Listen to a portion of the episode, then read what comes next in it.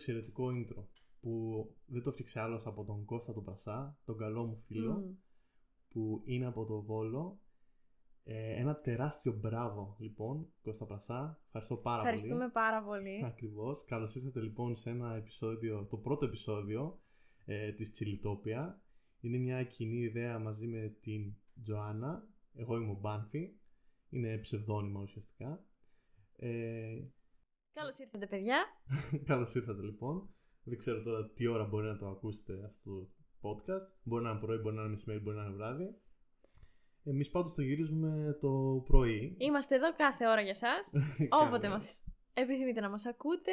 Είτε με το καφέ σας, είτε με το ποτό σας. Ε, ποτό. Εντάξει τώρα. Ανοίξαν τα παιδιά, τώρα σιγά μην κάθονται μέσα. Πόσο καιρό έχουμε να πάμε για ποτό όμως; Πάρα πολύ καιρό. Όλοι το θέλουμε. Να πούμε ότι σήμερα είναι 3 Μαΐου. Σήμερα ανοίγει ουσιαστικά η εστίαση.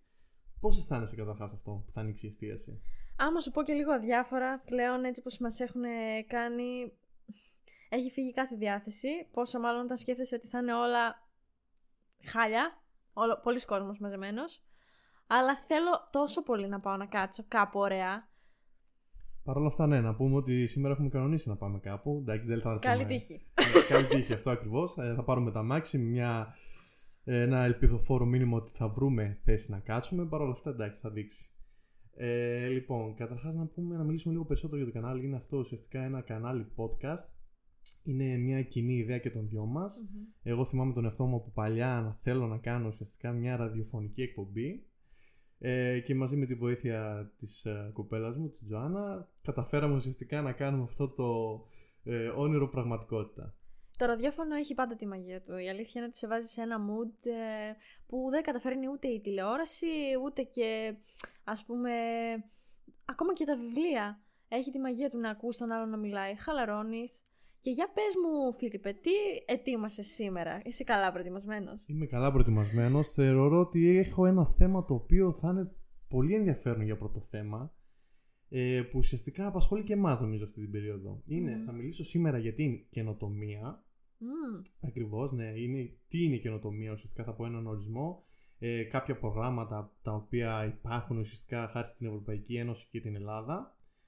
Και θα μιλήσω για τα copyrights που νομίζω ότι είχαμε ιδιαίτερο θέμα έτσι προκειμένου να βρούμε μια φωτογραφία και ένα όνομα ναι, για το podcast ισχύει. μας ακριβώς και ειδικά που ε, αντιμετωπίζεις και εσύ ένα πρόβλημα γιατί για όσους δεν ξέρουν ότι η Τζοάννα έχει μια καταπληκτική φωνή ε, Όπα, τραγουδάει. όπα, κοκκινίζω. Σταμάτα, σταμάτα. Μμ. Αφού ξέρεις ότι έχεις υπέροχη φωνή. Ε, και ουσιαστικά έχεις ένα θέμα μαζί με τα copyrights γιατί προσπαθείς ουσιαστικά να ανεβάσεις βίντεο στο YouTube και λίγο τα βρίσκεις λίγο σκούρα τα πράγματα. Ναι, υπάρχουν ειδικές άδειες που θα πρέπει στην ουσία κάποιος να αποκτήσει για να μπορέσει να μην μπω στη φυλακή. Ακριβώς. ε, εν τω μεταξύ θα μιλήσουμε και για τον ε, υπερπληθυσμό. Έτσι, μεγάλο θέμα. Ε, τώρα, Μμ. πώς ταιριάζει αυτό μαζί με το κανάλι μας. Θα σας πω, όπως είπα, τα copyrights σχετικά μαζί με την ονομασία του podcast και την εικόνα του podcast. Ε, έπειτα θα μιλήσουμε και για καινοτομία, γιατί ουσιαστικά είναι 2021, ωραία. Ε, και ο υπερπληθυσμός έχει σχετίζεται με αυτό, γιατί είμαστε σχεδόν 7,8 δισεκατομμύρια άτομα. Μμμ. Οπότε, τι καινοτομία μπορεί να υπάρχει με τόσα άτομα. Κατάλαβες τι θέλω να σου πω; Δηλαδή, θέλουμε να κάνουμε. Υπάρχει ένα ζευγάρι, καλή ώρα σαν εμάς, και θέλει ας πούμε, να δημιουργήσει τη δικιά του επιχείρηση. Καλά, όχι ότι εμείς το κάνουμε σαν επιχείρηση το podcast. Καλά, ποτέ δεν ξέρεις Ακριβώς, ναι, εντάξει. εντάξει. πού θα σε βγάλει; Ναι, εμείς το κάνουμε ουσιαστικά για εμάς. Δηλαδή, το κάνουμε έτσι για να περάσει και η ώρα μας, να περάσει και η ώρα σας. Οπότε, ναι, σχετίζεται πάρα πολύ, θεωρώ. Ε, σε αυτό. Δηλαδή, 8 δισεκατομμύρια άτομα μπορούν να φτιάξουν κάτι. Μια, ένα ζευγάρι μπορεί να φτιάξει μια επιχείρηση την οποία δεν υπάρχει, ας πούμε, έξω. Θα το μάθουμε μαζί, γιατί αν το σκεφτείς, είναι ένα πολύ ενδιαφέρον κομμάτι. Πόσο μάλλον όταν ξεκινάς κάτι καινούριο και σε βλέπει ο κόσμος. Εντάξει, είμαστε άσχετοι, δεν ξέρουμε τίποτα. Αλλά αν σε δεις σιγά σιγά να ανεβαίνεις, να ανεβαίνεις, μπορείς να δώσεις και θάρρος έτσι σε κάποιον. Να τον βοηθήσεις να ξεκινήσει κάτι δικό του που σκέφτεται πολύ καιρό. Ακριβώς, ναι, νομίζω ότι αυτό είναι και το πιο σημαντικό. Δηλαδή, ο άλλος να, να έχει αυτή την αισιοδοξία ότι παρόλο okay, ε, να είναι ενημερωμένος, να ξέρει τι γίνεται έξω και να μπορεί να κάνει ουσιαστικά μια κίνηση η οποία μπορεί να τον βοηθήσει στο μέλλον του. Πολύ σωστά.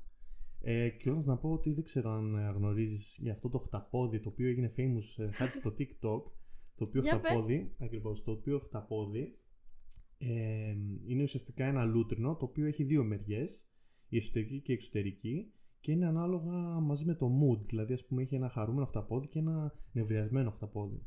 Και αυτό έγινε trend έτσι μέσω του TikTok, ε, ένα ζευγάρι το έκανε και ουσιαστικά η κοπέλα επικοινωνεί μέσω του αγοριού της με αυτό το χταπόδι. Ουσιαστικά να ξέρει αν ε, το αγόρι της μπορεί να πλησιάσει ή όχι, ανάλογα με τα κέφια τη. Κοίτα να δεις τι φτιάχνει ο κόσμος. Ακριβώς και έχει γίνει ουσιαστικά ένα μεγάλο trend και έχει φτάσει μέχρι και την Ελλάδα. Και μπορούμε να δούμε ότι και σε κινέζικα, γενικά σε όλα τα καταστήματα πουλάνε τέτοιου είδους χταπόδια. Εσύ τι νόημα καταλαβαίνεις να υπάρχει σε αυτό το χταπόδι; Γιατί να μην μπορώ εγώ να εκφραστώ και να πρέπει να έχω ένα χταπόδι για να εκφράσω με, ας πούμε, πώς νιώθω. Καλά, αυτό είναι αλήθεια μεγάλη συζήτηση. Ε, Παρ' όλα αυτά όμως μπορούμε να το πάρουμε σαν ένα κομμάτι επιχειρησιακό, μια καινοτομία, η οποία, οκ, δεν θεωρώ ότι είναι τρομερή ιδέα και ότι μπορεί να σε βοηθήσει πραγματικά, γιατί ακριβώς αυτό. Για ποιο λόγο να χρειάζεσαι ένα χταπόδι για να μπορείς να επικοινωνήσεις μαζί με τον σύντροφό σου ή με το φίλο σου ή με το οτιδήποτε; Άρα, ίσως υπάρχει και κάποιο χάσμα επικοινωνίας ή το χταπόδι γεφυρώνει αυτό το χάσμα, ίσως; Ίσως, ναι, εντάξει, τώρα αυτό είναι στο κάθε ένα άτομο να θέλει να το αναλύσει από μόνος του. Αλλά θέλω να σου πω ότι σαν επιχειρησιακή ιδέα είναι, είναι καλή. Δηλαδή το, υπάρχει ένα καθαρό κέρδος ουσιαστικά απέναντι στο ζευγάρι το οποίο το δημιούργησε. Αλλά βέβαια αυτό, δηλαδή είναι, δημιουργείται αυτό το ερώτημα. Υπάρχει θέμα δηλαδή στη σχέση ή όχι; Ναι, είναι εύλογο. Λοιπόν, θα ξεκινήσω. Ε, Καταρχάς να ενημερώσουμε τον κόσμο πόσα άτομα υπάρχουν στη γη. Για πες. Λοιπόν, αυτή τη στιγμή που έχω μπροστά μου το World Meter, έχουμε 7,8 δισεκατομμύρια άτομα στον κόσμο. Και λένε ότι μέχρι το 2100, ναι, και λένε ότι μέχρι το 2100 θα φτάσουμε τα 10 δισεκατομμύρια άτομα. Πώς θα γίνει αυτό, πώς θα υπάρχει ζωή για όλους; Ε, Ξεκάθαρα αυτό και το θέμα είναι ότι τρόφιμα, ωραία, νερό, Α δούμε την Κίνα για παράδειγμα. Ωραία. Α δούμε την Κίνα. ναι. Που υπάρχουν ε, πόσα άτομα, ας πούμε, σε μια πόλη. Δισεκατομμύρια. Παίζει να φτάσεις δισεκατομμύρια. Έχει πάρα πολλά εκατομμύρια και φαντάζομαι μπορεί να φτάσεις και δισεκατομμύρια η μια Ισχύει. γνωστή πόλη. ναι. Ε, φαντάζομαι την ταλαιπωρία στο πώς δηλαδή δημιουργούνται φαγητά για αυτά τα άτομα. Τέλος πάντων. Ναι, Έτσι. πώς δημιουργούνται φαγητά και πώς θα έχει δουλειές για όλους, δεν ξέρω. Ε, Τέλος πάντων, θα το δούμε εδώ Κοίτα, πέρα. ίσως γι' αυτό να ήταν και το σχέδιο με τον κορονοϊό. Ου. Ω, Θεέ μου. Αυτά ας τα Άλλο αφήσουμε θέμα. Για, ναι, ας τα αφήσουμε για conspiracy theory. Λοιπόν, α, θα ξεκινήσω μαζί με τον όρο της καινοτομίας. Ναι. Ωραία. Ξεκινάω. Με τον όρο καινοτομία εννοείται η νέα και πρωτοποριακή ιδέα για την υλοποίηση κάποιου πράγματος ή η νέα διαδικασία αυτής της υλοποίησης, καθώς επίσης και η εφαρμογή νέων εφευρέσεων ή ανακαλύψεων για την πραγματοποίηση κάποιου αποτελέσματος. Συχνά ο όρος χρησιμοποιείται σε οικονομικό, επιχειρησια- επιχειρηματικό ή εμπορικό πλαίσιο. Μμμ, Μάλιστα. Ωραία. Καταρχάς να πούμε ότι υπάρχουν δύο προγράμματα τα οποία μας βοηθάνε ουσιαστικά στην καινοτομία. Δηλαδή ε, ένα άτομο που, το οποίο έχει ιδέες και θέλει ουσιαστικά να δημιουργήσει κάτι καινούριο μπορεί χάρη στην Ευρωπαϊκή Ένωση θα σου πω τώρα, περίμενες καταρχάς ότι η Ευρωπαϊκή Ένωση ή η Ελλάδα θα έχει τέτοια προγράμματα, δηλαδή προγράμματα καινοτομίας; Όχι, δεν το περίμενα. Ίσως επειδή δεν ασχολούμαι κιόλας, μέσα στον κλάδο δεν είμαι. Για να, για να σκεφτώ κάτι τέτοιο. Ναι, γενικά όμως εγώ που ασχολούμαι, ρε παιδί μου, γιατί πιστεύω πάρα πολύ στην Ευρώπη και ειδικά νομίζω ότι η Ελλάδα χωρίς την Ευρωπαϊκή Ένωση δεν ξέρω που θα ήταν. Μπορεί να ήταν και 100 χρόνια πίσω. Παρόλο που όντως αισθανόμαστε λες και είμαστε 100 χρόνια πίσω. Αλλά παρόλα αυτά η Ευρώπη έκανε πάλι το χρέος της. Καλά, τώρα πήγαμε και αρκετά χρόνια πίσω. Δηλαδή, σίγουρα μια πενταετία η οικονομία πήγε προς τα πίσω. Ε, ναι, εντάξει, αλλά νομίζω ότι ποιος θέλει να ακούσει, ποιος θέλει να συζητήσει για τον κοροναϊό πλέον. Εντάξει, δηλαδή προσπαθούμε Καλά, να το μην το ξεχάσουμε λες. πίσω μας. Πλέον έχει γίνει αυτοματοποιημένο. Ε, αν, αν πας σε έναν δρόμο ή οπουδήποτε κι αν κάτσεις, θα ακούσεις σίγουρα μια συζήτηση. Πλέον άθελά μας δηλαδή το συζητάμε. Ε, ναι, αλλά είναι ένα θέμα το οποίο ουσιαστικά δημιουργεί εντάσεις και δεν δημιουργεί τίποτα άλλο, δηλαδή, ώστε να βοηθήσει αυτόν τον κόσμο. Ναι, εντάξει, συμφωνώ σε αυτό. Λοιπόν, ας πάμε στο πρόγραμμα. Το πρόγραμμα λέγεται Horizon Ευρώπη και είναι ουσιαστικά ανάπτυξη της καινοτομίας και της έρευνας στην Ευρωπαϊκή Ένωση. Τι εννοείς, δηλαδή είναι μια εμβληματική πρωτοβουλία της Ευρωπαϊκής Ένωσης για την στήριξη του τομέα έρευνας και καινοτομίας. Από τη συλλογή έως τη διάθεση στην αγορά και λειτουργεί συμπληρωματικά προς την εθνική και περιφερειακή χρηματοδότηση. Τι σημαίνει αυτό, θα αναφέρω τώρα και μια ε, επιχείρηση ενός φίλου μου, Lumière, έτσι λέγεται. Ε, βέβαια εντάξει δεν είναι ότι έχει πάρει κάποια χρηματοδότηση από την Ευρωπαϊκή Ένωση, το έχει κάνει από μόνος του και ο φίλος μου ο Αλέξανδρος Ομάντζος που έχει ουσιαστικά αυτή την επιχείρηση ε, πουλάει κεριά ουσιαστικά, δημιουργεί κεριά, είναι μια καλλιτεχνική ε, πώς να το Προσέγγιση. Πω, ακριβώς, μια καλλιτεχνική προσέγγιση, είναι κάτι καινο, καινοτόμο, εντάξει. Είναι, είναι, είναι. Δεν το βρίσκεις συχνά αυτό. Δηλαδή, ας πούμε στη Θεσσαλονίκη υπάρχει ανάλογη επιχείρηση που μάλιστα τώρα, να σου πω την αλήθεια Φίλιππε, δεν ξέρω αν το άκουσες καθόλου αυτό. Λέγεται Γεράκης και έχει, ε, φτιάξει, είχε φτιάξει λαμπάδες για το Πάσχα ε, σε σχήματα αντισηπτικών και μάλιστα και σε σχήματα εμβολίου Pfizer. Και ήρθαν τα κανάλια έξω από το φαρμακείο, έχω να σου πω, τα κανάλια γιατί κανένας άλλος δεν το είχε σκεφτεί αυτό μέχρι στιγμής. Να φτιάξει λαμπάδα εμβόλιο Pfizer. Ε, εντάξει, ναι, OK, okay, μου ακούγεται λίγο, λίγο πολύ meme, δηλαδή εντάξει. Τράβηξε πολύ προσοχή, είχε ουρά. Α, δηλαδή marketing, είναι μια κίνηση marketing. Είναι μια κίνηση marketing, γι' αυτό και αυτή η επιχείρηση, η Lumière, είναι όντως ανήκει μέσα στην καινοτομία αυτή. Ακριβώς. Δηλαδή, άμα δεις τα κεριά, γιατί έχεις δει τα κεριά, έχεις δει τη σελίδα. Ναι, Γενικά, παιδιά, όποιος θέλει να πάει να ψάξει, μπορεί να πατήσει Lumière στα αγγλικά ε, στο Instagram και θα το βγάλει κατευθείαν λογικά. Ε, είναι πάρα πολύ όμορφα. Δηλαδή, εκτός από ότι είναι μια, πρόκειται για μια δουλειά, είναι αυτό, είναι κάτι καλλιτεχνικό, είναι πολύ artist. Άμα δεις ουσιαστικά το πώς σχεδιάζει αυτά τα κεριά και νομίζω ότι, εντάξει, και έχει μια προσέγγιση τώρα που πέρασε και το Πάσχα, οπότε ουσιαστικά ο κόσμος έψαχνε κάτι τέτοιο και γιατί όχι να μην πας μαζί με ένα πολύ ωραίο ε, κερί στην εκκλησία. Μόνος το φτιάχνει. Μόνος το φτιάχνει ακριβώς, ναι.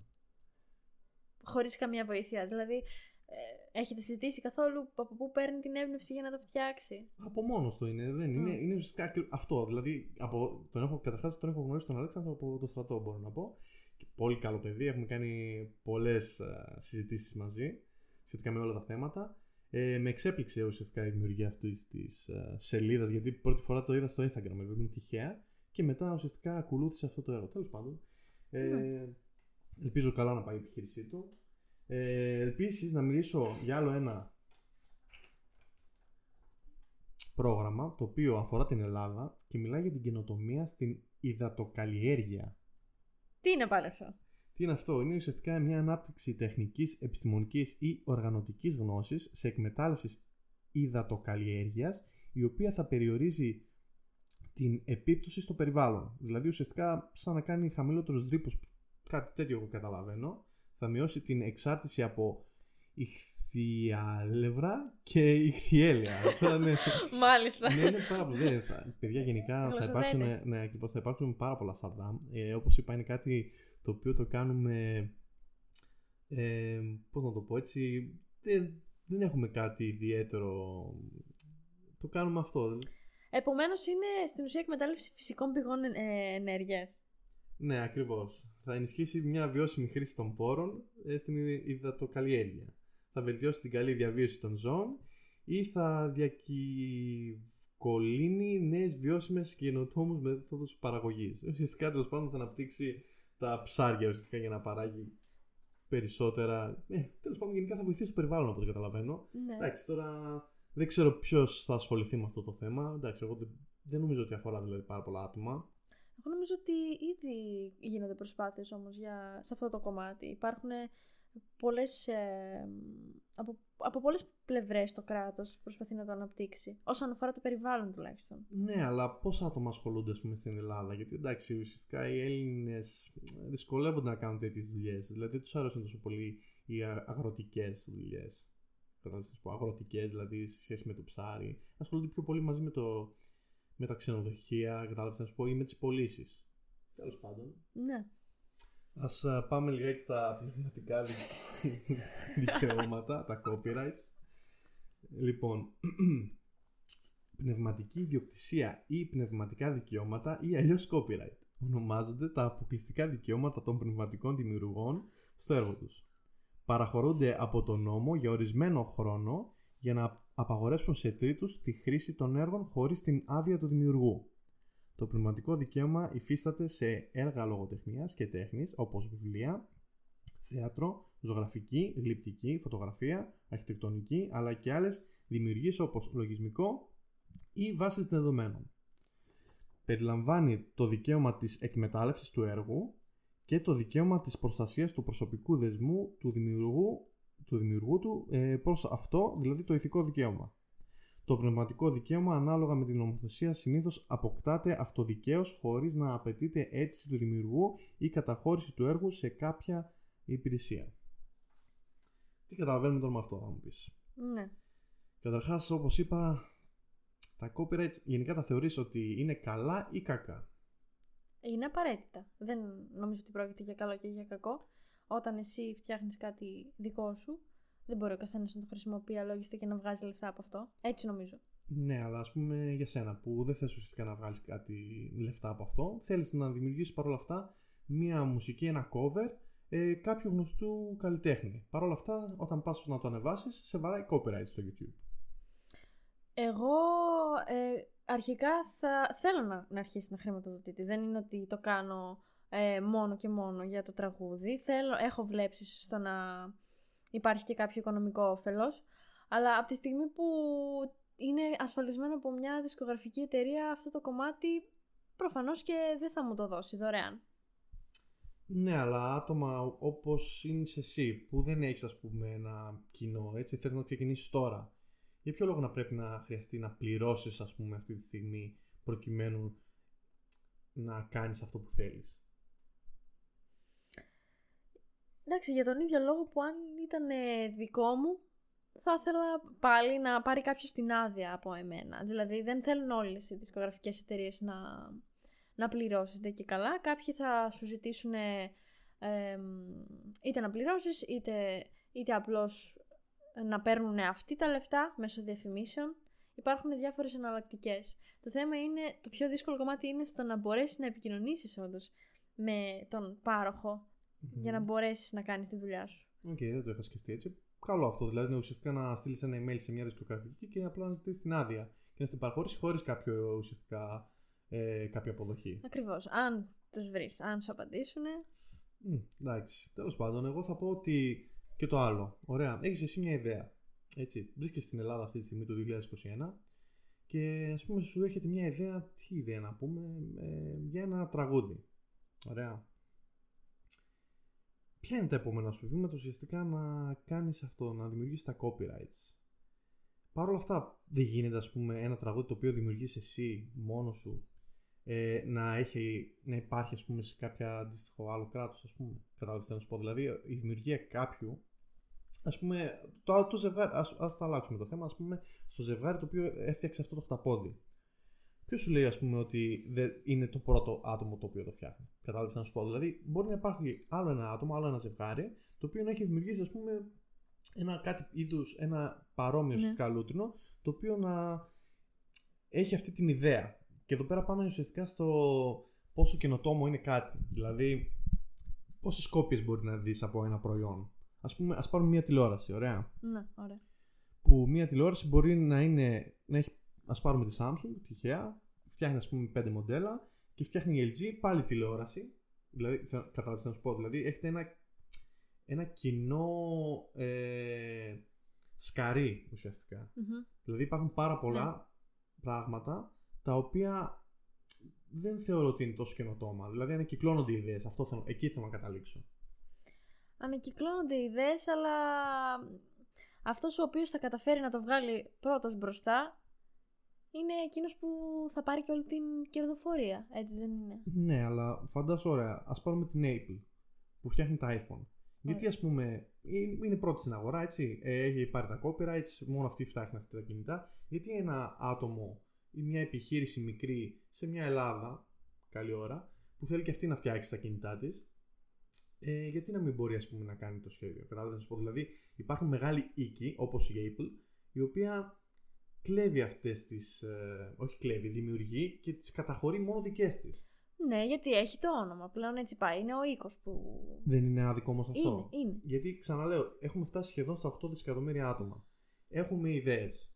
θέλουμε να κάνουμε πράγματα τα οποία θα μας βοηθήσουν ε, είτε σαν χόμπι είτε γενικά σε οικονομικό παράγοντα. Ωραία.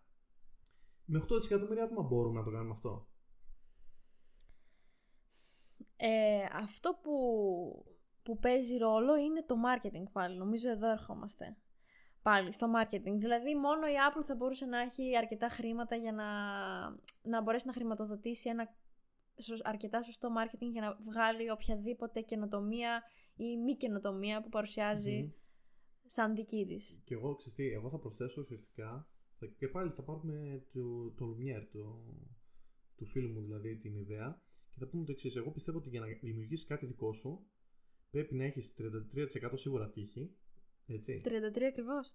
Ε, ναι, εγώ θα το χωρίσω. Το κάνω δια τρία. δηλαδή, εγώ πιστεύω ότι υπάρχουν τρία πράγματα τα οποία ορίζουν μια καλή επιχείρηση. Την τύχη, το πόσο όρεξη έχεις και το πόσο θα ασχοληθείς. Σίγουρα. Η συνέπεια είναι που παίζει ρόλο στα πάντα. Ακριβώς. Δηλαδή με το να έχεις. Ναι, και το ταλέντο δηλαδή ουσιαστικά. Δηλαδή αν έχεις ταλέντο σε κάτι. Ναι. Αν έχεις ταλέντο, αν έχεις λίγη τύχη, αν έχεις μια ενημέρωση και έχεις όρεξη, νομίζω ότι μπορείς να το καταφέρεις γενικά στο να δημιουργήσεις τη δικιά σου επιχείρηση. Χωρίς συνέπεια όμως, τίποτα. Και ταλέντο να έχεις δηλαδή, αν δεν εξελίσσει συνεχώς, δεν μπορείς να φτάσεις κάπου. Εντάξει, ναι, OK, okay, είναι ανάλογα το στόχο του καθένα. Εντάξει.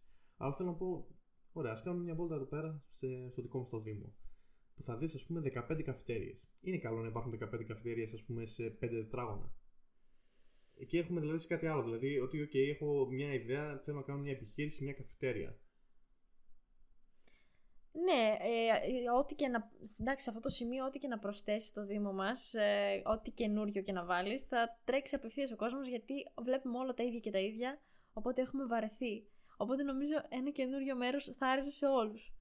Αν είναι, πόσο μάλλον αν είναι κάτι ασυνήθιστος, σαν αυτά που δεν έχουμε εμείς.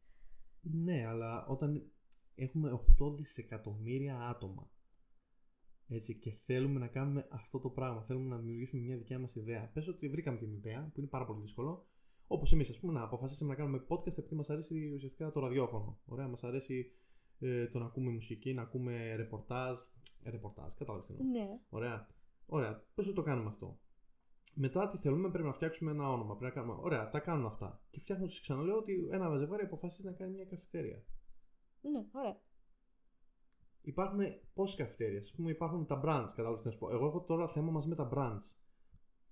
Δηλαδή, πες ότι έχεις όρεξη και θες να κάνεις, ρε παιδί μου, φαντάσου δηλαδή ο φίλος μου να έχει ένα μεγαλύτερο brand στην περιοχή του, το οποίο να του κλέβει αυτή τη δουλειά. Κατάλαβες τι να σου πω. Πόσο άδικο είναι αυτό.